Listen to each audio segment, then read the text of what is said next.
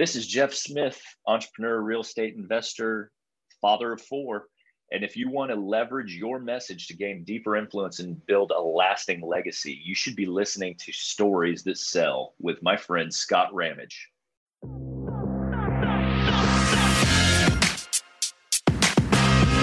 You have the knowledge, the experience, and the talent needed to succeed. But in the day and age we live in, skill is not enough. Your story is the most powerful tool in your arsenal. This show will help you tap into that resource and learn how to leverage your message to gain deeper influence and build a lasting legacy. Tune in each week as thought leaders, entrepreneurs, and authors share how they built empires on the backs of their story. You're listening to Stories That Sell with your host, Scott Ramage.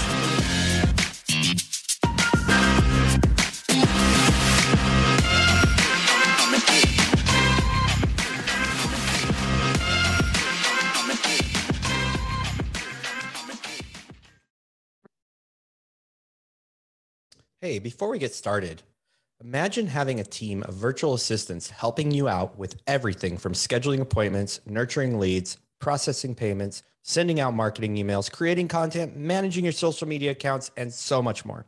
VAs for Gyms is here to make sure your business runs as smoothly as possible so that you can focus on what matters most serving your clients.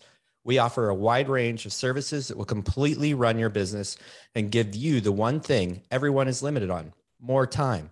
Check out our website at www.vasforgyms.com.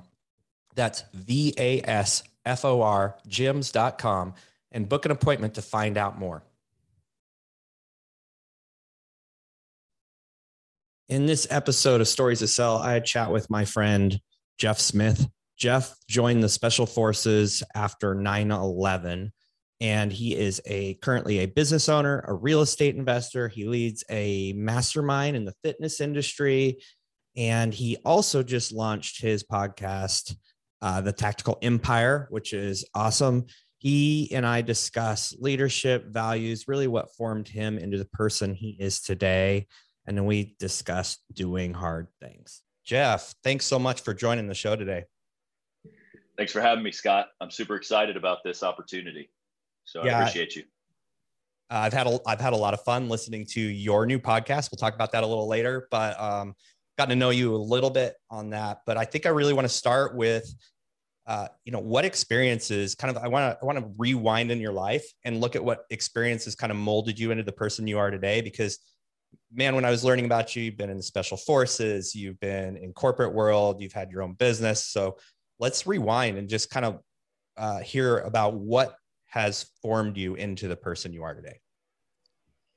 Man, that's a big story. we have only got 45 minutes or so.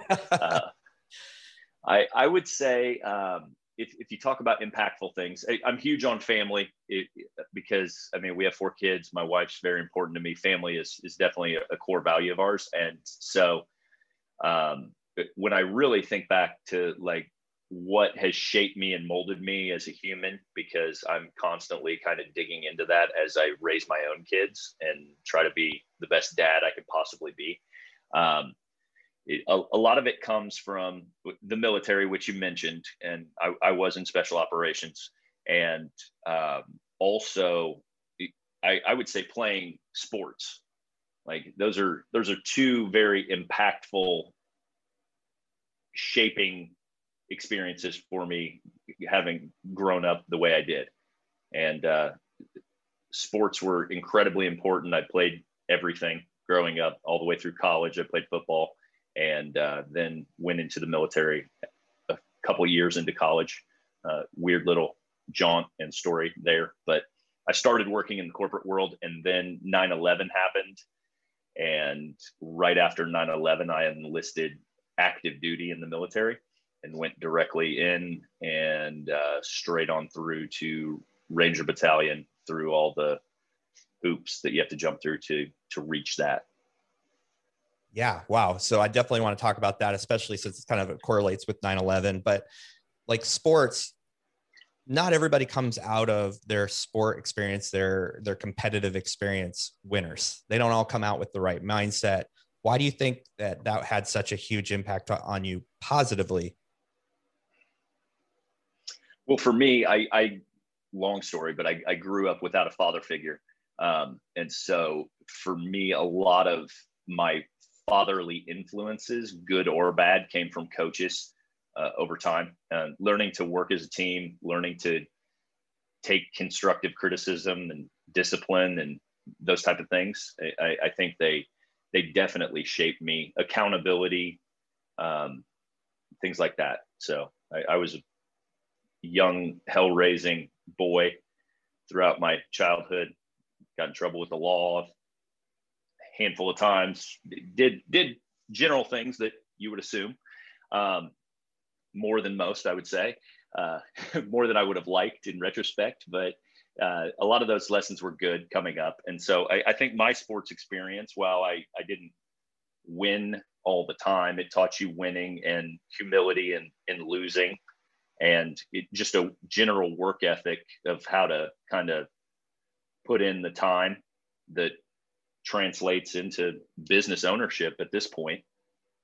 Yeah, I growing up and, and being kind of like mediocrely, I don't know if that's a word, involved in sports. I remember specifically like when things started to click, when the lessons kind of all came to fruition, when I, I started to realize the power of the team and as opposed to self, when I started to realize strategy and um, you know uh, just all of the different skills. Like it, for me it was a junior in high school. It was that late where it really clicked and actually changed the level of play for me quite quite dramatically. Do you remember a time when it went kind of from just something fun to do to where things started to kind of click in place? Mentally not performance wise I, I don't honestly saying this as humbly as possible. I was always like the team captain or whatever ran like summer workouts, stuff like that. I just always knew that it was an outlet for me for one thing, but I also enjoyed and thrived on on that leadership role and people looking to me to kind of carry the ball, if you will, um, for sports analogy. Right. but but um, I think it was really collective suffering because I see that in the other aspects of my life that I've enjoyed and thrived in because like I can I can suffer um, especially physically on, on, a high level. And I think that the bonds created through physical suffering are, are really hard to emulate in other arenas. And so I mean I talk, talk a lot about society and things like that in my podcast uh, and I have some deep rooted beliefs on where we're going. And I think that uh, getting away from that uh, and and soften softening our younger generations to to not understanding how to suffer physically is the easiest way to teach it right? Because you, you you can't you can't replicate two a days in football when you're miserable and sore and and it's 115 degrees and your helmet is so tight that it's giving you just a screaming headache and you've got to go out and practice for three more hours. Like that that is literally the lowest barrier of creating that environment that that we can kind of emulate in in our society. And and if we bypass those lessons for our kids when they finally come up against hardship in their lives they they're incapable of handling it. Yeah i i can see and understand that to a very deep level. So is that collective suffering i mean you obviously did that as a sport. You talked about football. And you're were you in houston growing up as well? No i grew up in illinois. Okay so you didn't have that that humidity. It must have been probably 10 times worse there i would guess if it's even possible. But um so how did that is that kind of what shaped you into the um the man who was able to kind of step into the special forces because it's not you don't just go in and you're like hey yeah i want to be in special forces. I want to be in the upper echelon. I'm sure that was a uh, pretty hellish trek in itself. Well i think that there's there was commonalities um, in, in, the military uh, between who qualified for our units for sure and and most of them while while you didn't have to have a big sporting background you had to have a lot of grit and you had to you had to have the capability of understanding suffering and the purpose behind it and then what i really loved about both football and the military was like the bonds that it formed and the level of trust that it brought about. Um, I was having a conversation with somebody, uh, I think on another podcast recently, about how like it, our units in the military are every color of the rainbow with every belief and every like hobby and it, but when it came time to work because of the work we had put in there was a level of understanding and focus that like the job was going to get done. Like i don't have to agree with who you are or what you do on the weekends or how you raise your kids but ultimately we're we're moving in the same direction and there's an understanding of like the greater mission at hand.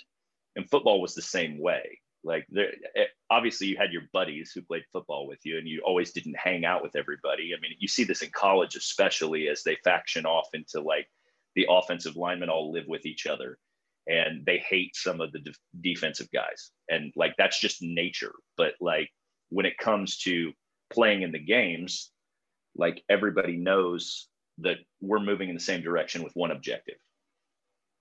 And and i think business correlates that way a lot as well. And i my wife and i try to raise our family similarly as well that we have a team and every player on the team has a role and they they need to hold the standard for what our family represents. And and it's it's no different than a fire team in the military or a football team on the field.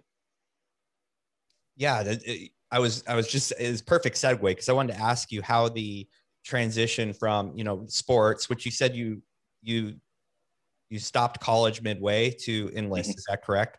So you went, no no okay. no. What happened first was I I got injured, got had surgically repaired my lower leg, um, and then moved and took a corporate job then I left the corporate world um, without a degree and in, enlisted in the military. So okay. yeah, that was kind of the transition of things. And then when I got out of the military, I went back to the corporate world. So that's like we'll we'll come full circle, I'm sure. But yeah, how is that transition? You're coming from competitive, you know, competing to i guess in corporate world there's a lot of competition and then into the military then back into corporate world and we'll eventually get to business ownership. Trying to kind of link the the pieces here like what was the drive between those transitions?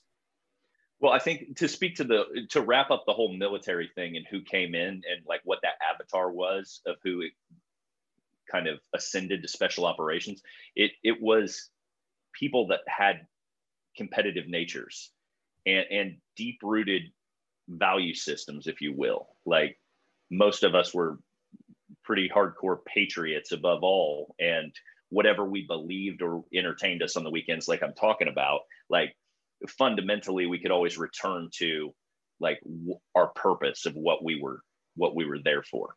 And so it, they're they weren't all athletes. They weren't all all state in football. I mean, I Pat Tillman was in my unit. So like when you talk about upper echelons of athletics, like he was there.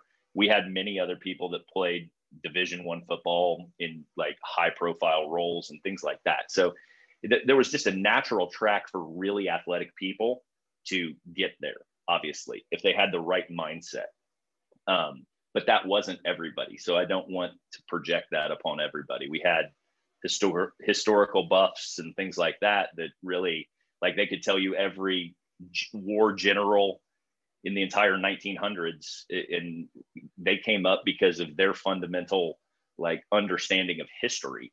And it, it, so there was different drivers for people in the unit. So i don't want to steal the story but i wanted to wrap that up because i didn't answer it at all.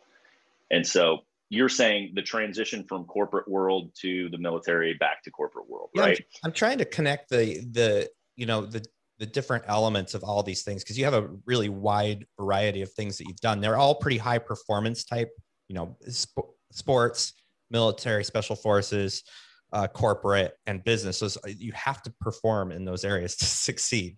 So um, yeah talk about that that transition. Well let's talk about the transition out of the military. I mean how did you was that was that tough for you it it was extremely tough um, I got out in 2004.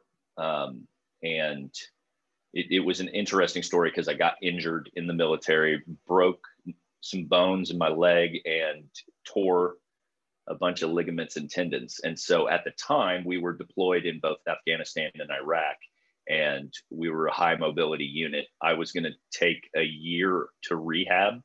And so I was kind of given this option um, of three, three options. I could go to the regular army and get surgery, heal up there, rehab there, and switch to a different unit. Not an option because when I came into the military, I only came in with one purpose, and that was to that was to work in the unit that I did Second Ranger Battalion. That that was the day I started. That's where I was going, and that's where I served. Um, so it wasn't an option to return to the regular army. Then my second option was stay in my unit, but take a desk job, which is probably the worst option on the planet because like once you've been on a fire team, you don't want to be the guy scheduling airborne jumps and keeping track of everybody's jump logs or an armor and cleaning all the weapons or something like that. Because everybody gets to go out and work and do cool shit and you have to sit back there and do nothing. Um, so that part wasn't an option either. Or the third option was medically uh, discharge go heal up at home with private doctors. That was another driver for me. I wanted to have surgery with the top level doctors. I didn't want the military surgeons working on me. Um, no no offense to them but i i had I, I think i was 24 25 years old at the time and i knew i had 50 70 100 years in front of me. And uh, I, I wanted to have a high quality of life. So the option was to get out of the military, and I knew I had a corporate job waiting for me because the job I left, even though I left full time to be active duty in the military, they hadn't dealt with anyone enlisting after 9 11. So the agreement that we made basically when I left was basically if I returned within five years, um, they would have a job waiting for me. Wow. And so if I stayed, if I if I came back and wanted to work there again, I could come straight back in to a, a job. So I did that. Uh, I took that route. It took me a while to get out of the military, a few months to ETS, and then um, I had six months from the time that I ETS out of the military to report back to that job. So it was come back within five years and then within six months of actually getting out of the military. If I waited too long, they weren't going to hold a spot for me either. And so I made the mistake in retrospect of like, I'm a worker. And so, like, I don't even understand not working. So I came home back to Illinois and started work. I think within 10 days of getting out of the military, I didn't take any time off. Wow. And yeah, I think in retrospect, that led to a lot of the problems that I faced over the next five years. Um, probably five years, maybe three. Um, but having gone back straight into the corporate world, like it was, it was not what I was used to. Obviously, I got to sit in a cubicle and uh, be Jake from State Farm, and uh, so as you can imagine, that's a little shocking. And there, there's also a transition of like your identity is attached to who you were and how you were operating in the military right and so that identity gets stripped away entirely and you come back and you're just an average person at a corporate job and there's not a lot more to it in that you can climb the corporate ladder, you can track to leadership positions, you can be a manager, whatever you want to do.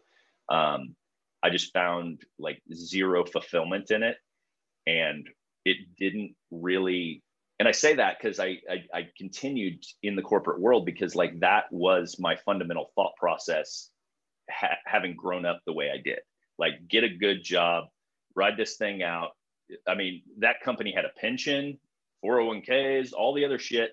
And it, I mean, conventional wisdom was I would be foolish to ever want to do anything else. And what it did to me, though, was kind of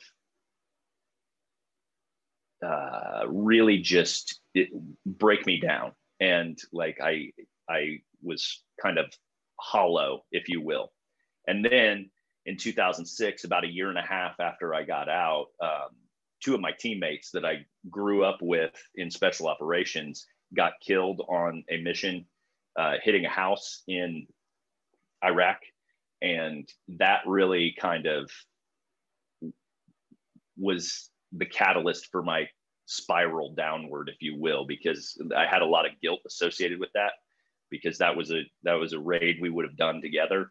And uh, so like reconciling that in your head while you're at home not doing anything fulfilling is is is really hard and so that led me to a lot of like soul searching i mean i would say that i had there was a period of time in my life where i was just like wandering around in my 20s that i didn't really have anything figured out shit i still don't have anything figured out but i'm doing doing better i'd say so yeah i know you know, you hear all the stories of the transitions from being in the military and you being in the special forces. I, I imagine the bond with those. I think you have referred to call call them brothers with the with your brothers in in that battalion battalion, and then you know your experience coming home and and some of them um, not coming back.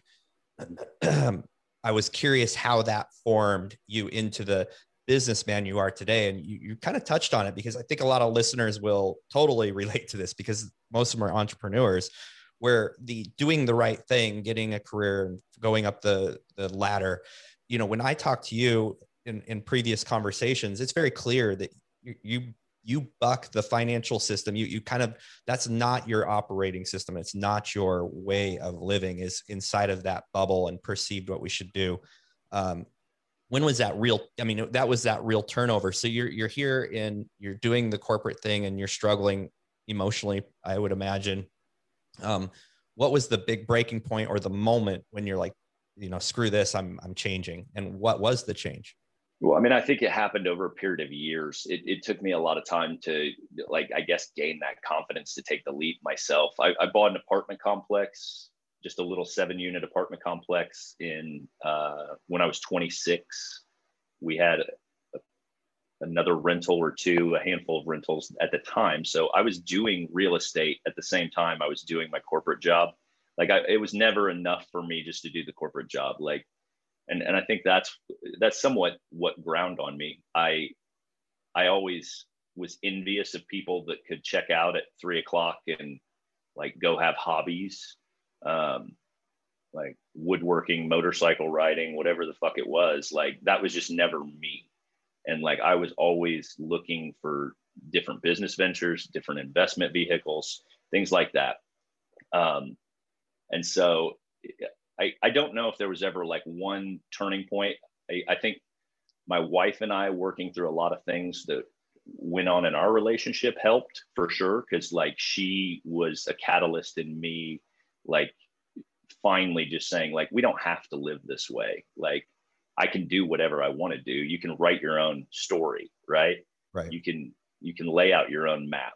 There's no and and a lot of that's wisdom over time but i mean we we have a bunch of kids and things like that. So you get into these obligations that you're like okay is this this is safe enough for every everybody that's depending on me? And uh at some point you just have to decide that like you only really get one shot at this life and and you might as well play it exactly the way you want to play it. And because nobody really cares? I mean it uh, ultimately i think we talk a lot about people are going to fucking judge you no matter what. So they're going to judge you if you do and judge you if you don't. And so you have to really just have this like really high sense of self and understanding like not ego but like just knowing yourself. And i think that comes into like I, I've, I've dug so deep in the personal development space. And and until i did all of that hard work like i think i was just coasting around accepting opportunities, doing whatever society thought was right or whatever like shiny object was appearing. So your your focus and your your drive to I kind of steal the words from you is live a life by design. You design your own, you know, what what how you want to live and you go get it. I mean, you that's one thing I really admire about you, Jeff, is you're just getting it. There's no excuses. There's no one's going to get it in your way. You don't need to apologize for something because you're chasing what you feel is right to chase in your life. Um, so you you you started delving into personal development. Like, let's talk about that and its role into you know to progressing because you started in real estate early, and it's no it's no secret now that you're you're very vested in inter, uh, real estate. So why did you start or what i guess i keep asking this question what was the catalyst that kind of got you into you know that self development that personal development? Was there anything that was like this moment when you realized i you know i'm screwed up i need some help or was was it influence of other people? I, I think it was just like i was i was personally not happy like i was really really unhappy. And like i mean to the point where it, i was suicidal at times and things like that. But i mean everybody goes through that type of stuff right? And and a lot of it for me was associated with not ever doing the hard work to really understand who i was and what i wanted. And if if you take anything from that po- this podcast today like figuring out who the fuck you are and what you actually want in life are the two most important things you can do. And they're not simple questions. Like they can take you months to settle on but you really have to ask questions and then you have to go layers deep because oftentimes the the initial answer to like what we want is is really just driven by societal norms or like expectations of our parents or family issues right? And so when you when you take total control of everything in your space is when you really understand. And, and then you're impervious to all the shit that comes your way. Because when i talk about people are going to judge you regardless like i don't give a fuck. Like you can think whatever you want about me good or bad. Like i know exactly who i am. I know who i serve. I, I know at the root of me what i'm doing and my wife and i are like totally in alignment on it and we meet regularly to talk about it. Like, is this still the path we want to be pursuing? Are we doing what we want to be doing? And it, I mean, it, it all goes back to our core values effectively. And then it comes back to deliberate planning. And when you were talking about lifestyle and things like that, we like, I'm big on what I refer to as reverse engineering. Mm-hmm. And so, like, I go out in the future and I say, this is what we're going to do. This is what we're going to have. And, and a core value of ours is freedom. And so for me, a lot of the decisions we make are directly dictated not by money, but by the amount of freedom and flexibility they afford me that decision. So, like, if you brought me a business deal that was going to run me to a billion dollars in the next five years, but I had to like I, I had to dig into that job and be gone 100 hours a week i would flat out tell you no. Not for a billion dollars i won't do it for five years. And so like it, i think getting centered on those things and understanding like i said i mean who you are and what you want on a deep level with no interference like not even your spouse. Like you have to you have to figure out what you want and then you have to come together and like what she wants and what I want were slightly different, but very much the same. And so when she did the work and I did the work and we brought it back together, it was crystal clear on on the direct path that we were going to be able to go on. I love that because I think so many uh, business owners will have values and vision and everything for their business, Mm-hmm. but when it comes to their home home life it's a mess. And that will absolutely affect your business. So did you how what was this process of coming up with your values your family values? And did they become before you're you know you really stepped into your business values or or did those kind of all happen at the same time? No, it was kind of the same. It, it was it was kind of the same thing, and it was just recognition of like it's just like most people. A lot of business owners have really screwed up personal finances, mm-hmm. and you go in their business and they are are pouring over their P and Ls with a fine tooth comb, and they manage their money well in their business, and then they go home and they're a dumpster fire. And for me, I, I just came to the realization that that my life is no different than a business. Like my personal life is exactly like a business. So I'm going to run P&Ls for my family. I'm going to set goals for my family. We're going to have check-ins for my family. We have core values for our businesses. Why don't we have core, values for our families? And I, I don't know um, if you've ever heard me talk about value statements as well. Um, value statements are like something you write with your will, if you will. Like people that go over and above on their estate planning, they write value statements for like my kids are eight and under personally. And so if I died tomorrow, that value statement would be the guideposts for how our money is distributed and what values I want passed down to them. And anybody that is involved in their lives, whether it be grandparents, future spouses for my wife or whatever. I mean, you can call it whatever you want. And that may sound dark to some people, but like that, that is my intention with what I've created on this planet. Yeah, I, I love that.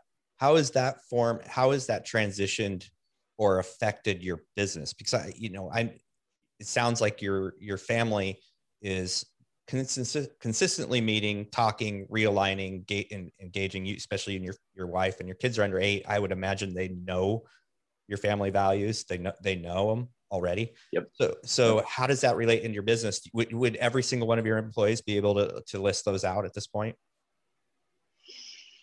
Yes. Yes. Um, admittedly, I mean, I run a handful of businesses and so some of them i have not done a great job with and so like part of my role right now what i'm doing is um, we're taking a little break on a lot of our vacations and traveling that we're doing and i'm really stepping into my role as a leader for these guys and and mentoring at all my businesses because i i realized that things got a little loose over the last year and a half and so we need to come back in and level set like everywhere, whether it's property managers in our rental businesses, whether it's stuff I'm doing consulting wise, or even at the gym, especially the gym. And so, like, are they aware of our core values? Yes, absolutely. Um, it is they, they are designed to be their guideposts as well. and so that is a lot of what I'm doing when I come back in and using the experience from like guiding my family I'm I'm talking to my teams exactly the same. Like you guys are decision makers. Like I'm grooming leaders and I have an expectation that everybody is leaders in our organization. Decentralized command, right? Everybody right. can take the firearm and operate in any position on the team. And that it's the same concept. And if you live by our core values and believe in them and operate by them, you're never going to do the wrong thing. You may make a different decision than I make, but it's not going to be wrong wholesale if you understand our values. Yeah. Yeah, that's really good.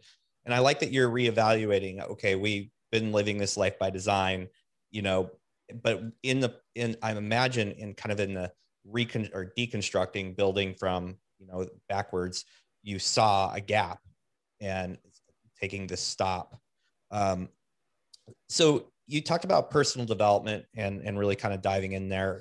In that in that and i'm sure that's ongoing right? Like what is your most influential or who was your most influential person or book?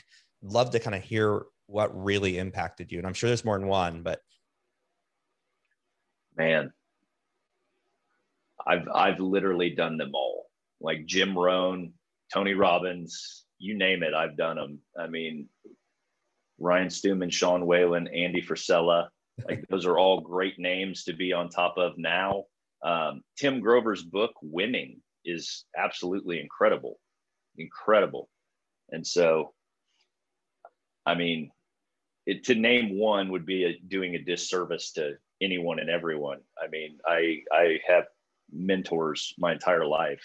So, I mean, you talk about my story from my upbringing. I, I worked um, for a guy named Donald Rokosh, Dr. Donald Rokosh in, in Danville, Illinois, at a, a hunting lodge uh, growing up. And I think I started working for him when I was like 10 or 11 years old for like nickels. And, but some of the most impactful like guidance I got in my life was, was from that, those jobs. Then I went on to be a garbage man um, a buddy of mine owns a disposal company, or his father owned a disp- disposal company, and so I I worked as on the back of the truck, garbage trucks for multiple years in high school, and like those are my favorite jobs. They taught me the most lessons.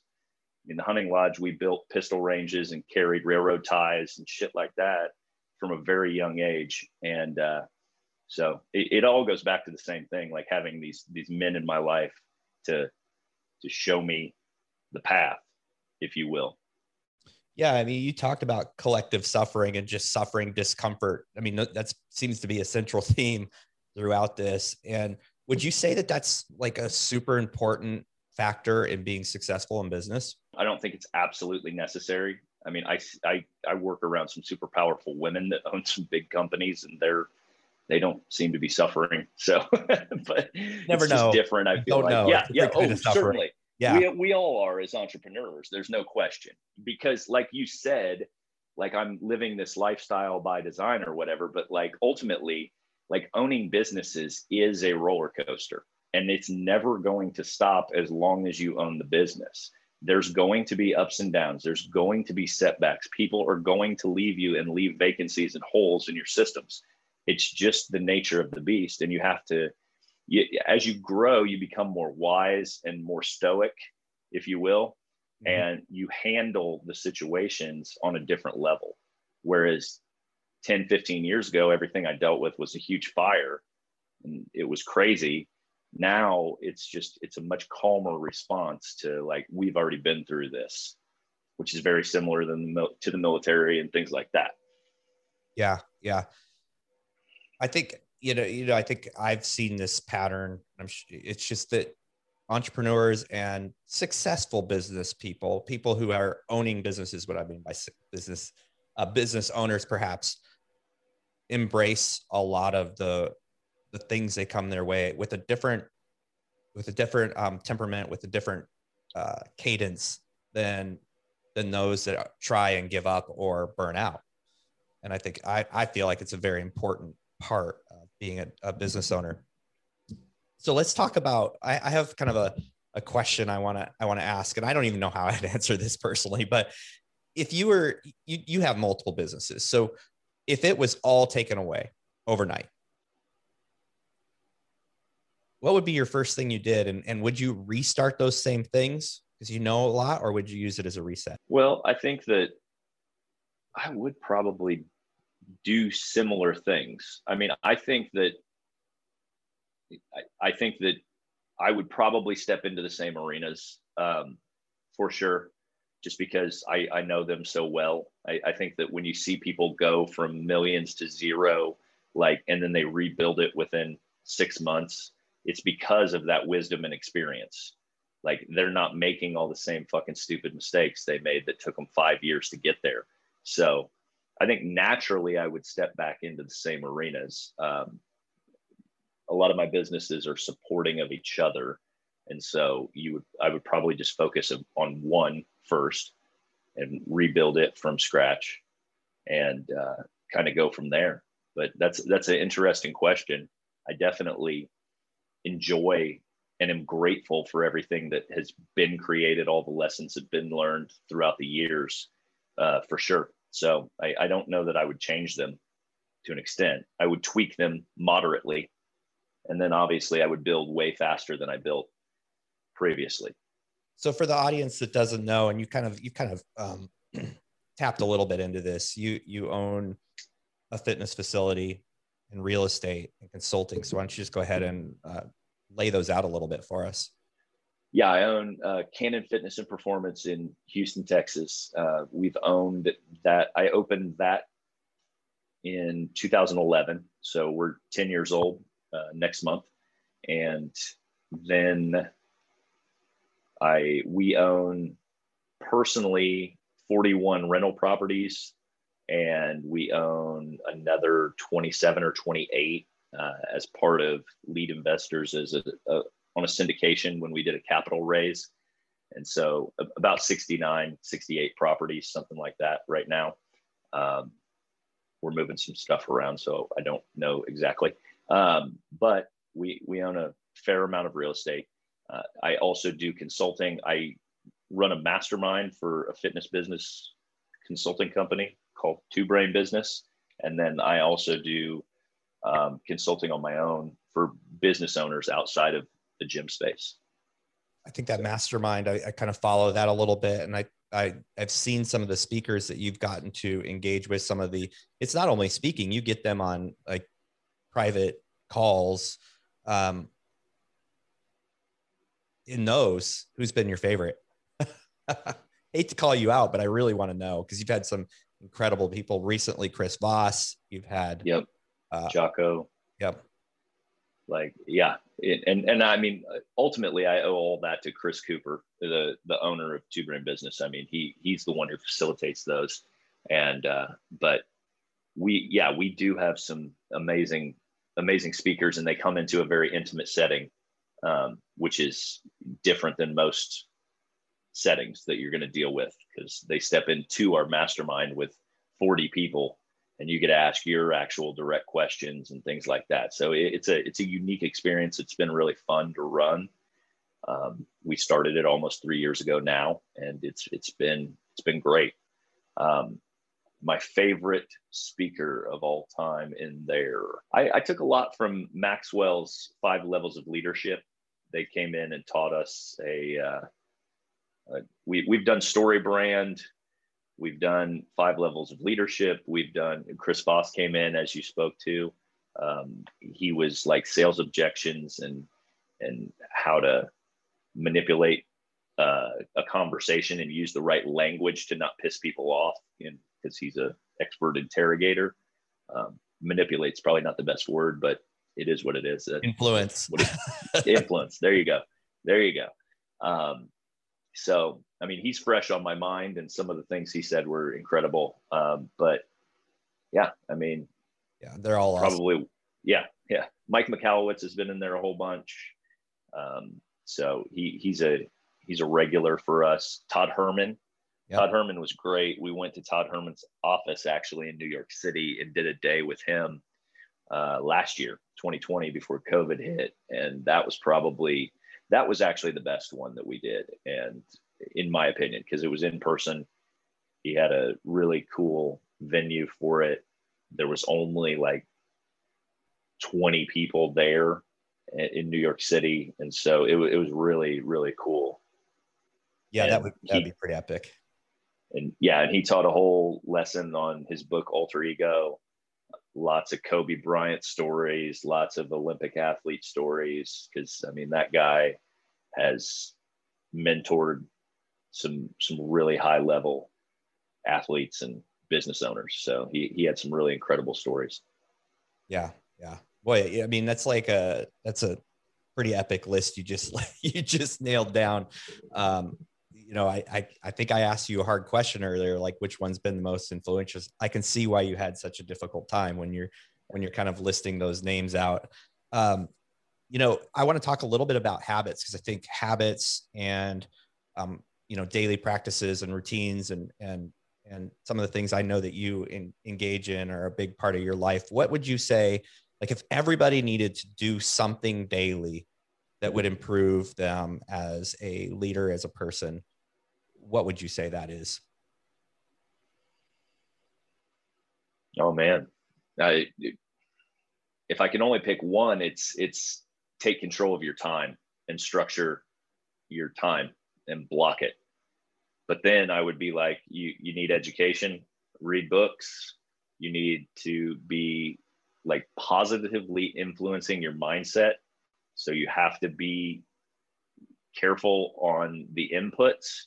If you're watching trash TV, listening to trash music, it's all going in your subconscious.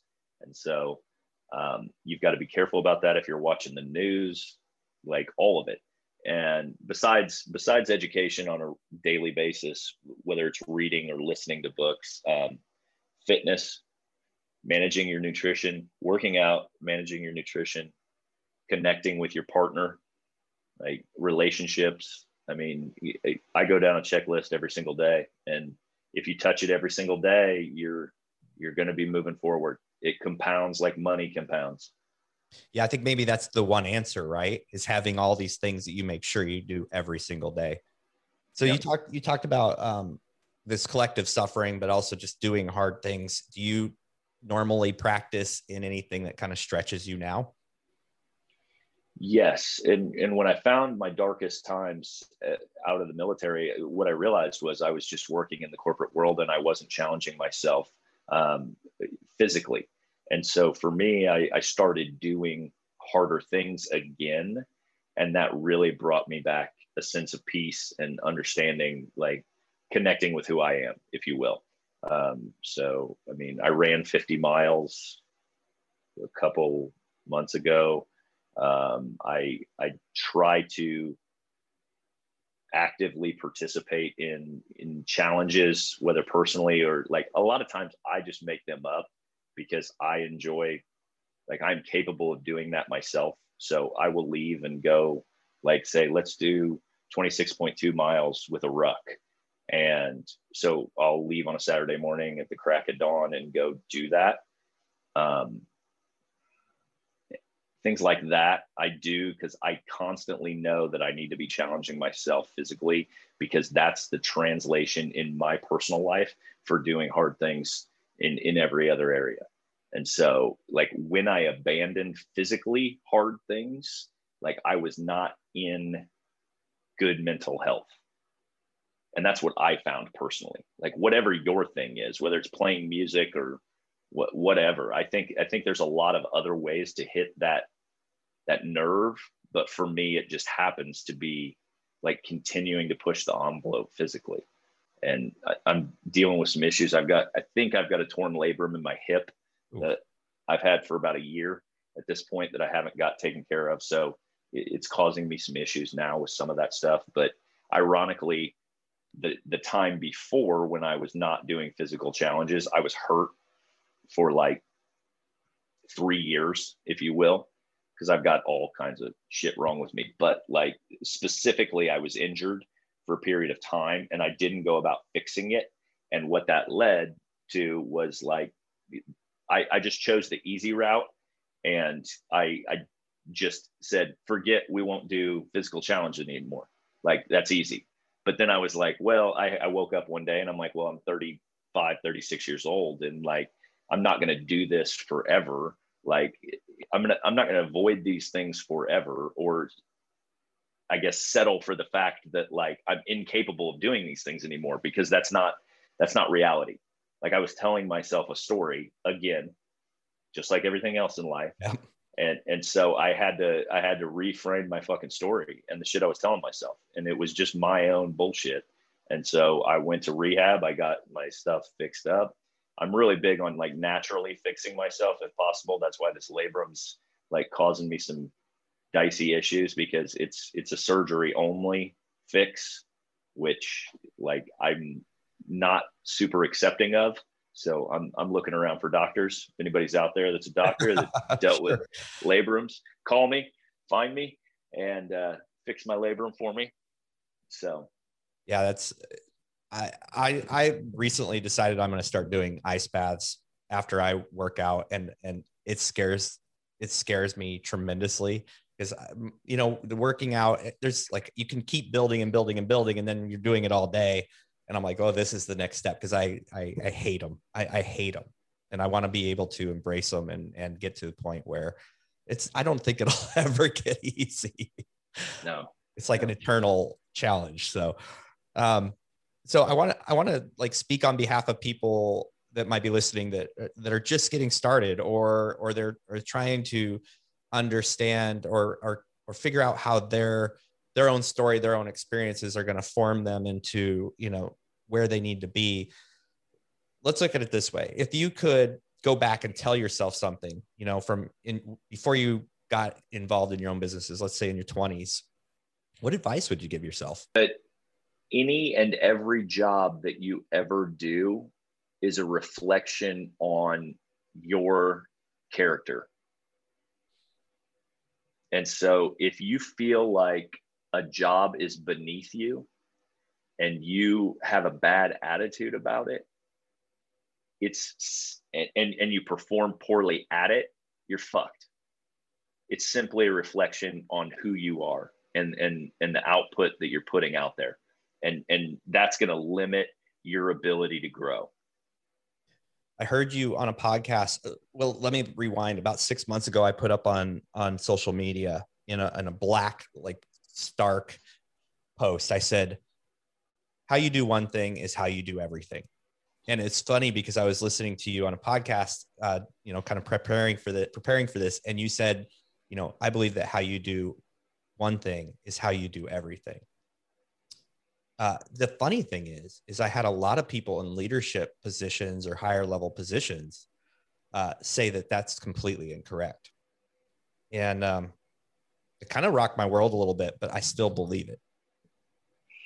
Well, I mean, I, I think to an extent, how you do one thing is how you do everything. They're they're talking about like balance, right? And and I don't think that there's such thing as balance either. Um, there, there's just focused energy, and and then we get better over time at shifting focus and being more efficient with that focus shifting.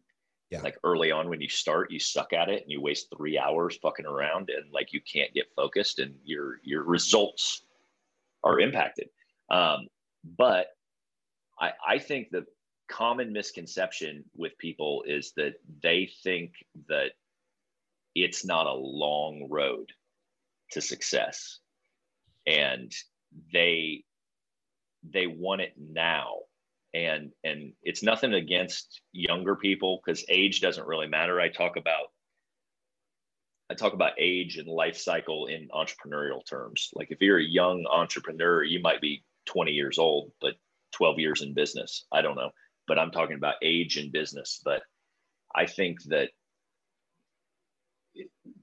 the younger people not having understanding for like how you develop skills over time that then transfer into your long-term success is is the biggest issue and travesty that we're dealing with.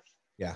They want they want to skip the middle and go straight to the success.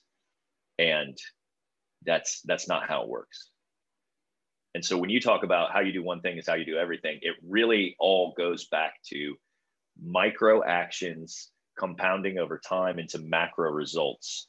And if you don't understand that, you're going to struggle. Yeah, for sure. Yeah, that's good. That's really good. I kind of want to stop on that because I think that's a that's a um, such such a strong message.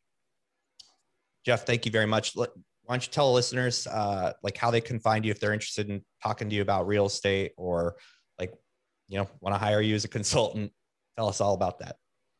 Yeah you can reach me at um, any number of channels. I'm on facebook um, just as jeff smith.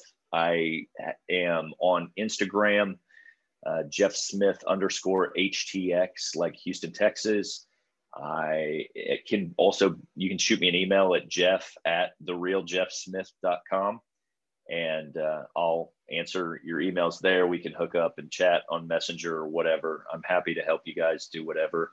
Uh, I also run a podcast called The Tactical Empire, which I'm super passionate about growing. Uh, we're highlighting just growth, like we're discussing on this particular podcast, and also I'm I'm focused on uh, really highlighting veteran entrepreneurs that are doing big things because I think it's an important conversation to have because generally our our community gets a, ne- a negative rap on all the bad things going on in it right whether it's suicide or whatever is associated with it but i've got a bunch of friends doing big things building big shit And I, I want everyone to know how that translates. And so the younger veterans know that you don't have to go to work for a corporate job. You can do your own thing. There's paths for this stuff. There's financing available. There's all kinds of shit. So, um, but ultimately, be a good human being, raise a good family. That's your number one impact is your local impact, and it starts in your house and in your head. For sure, for sure. Well, awesome, Jeff. Really appreciate you being on the show. You for listening to the Stories That Sell podcast. If you appreciated the content on the show, be sure to leave a rating and review and subscribe to hear interviews with incredible guests each and every week.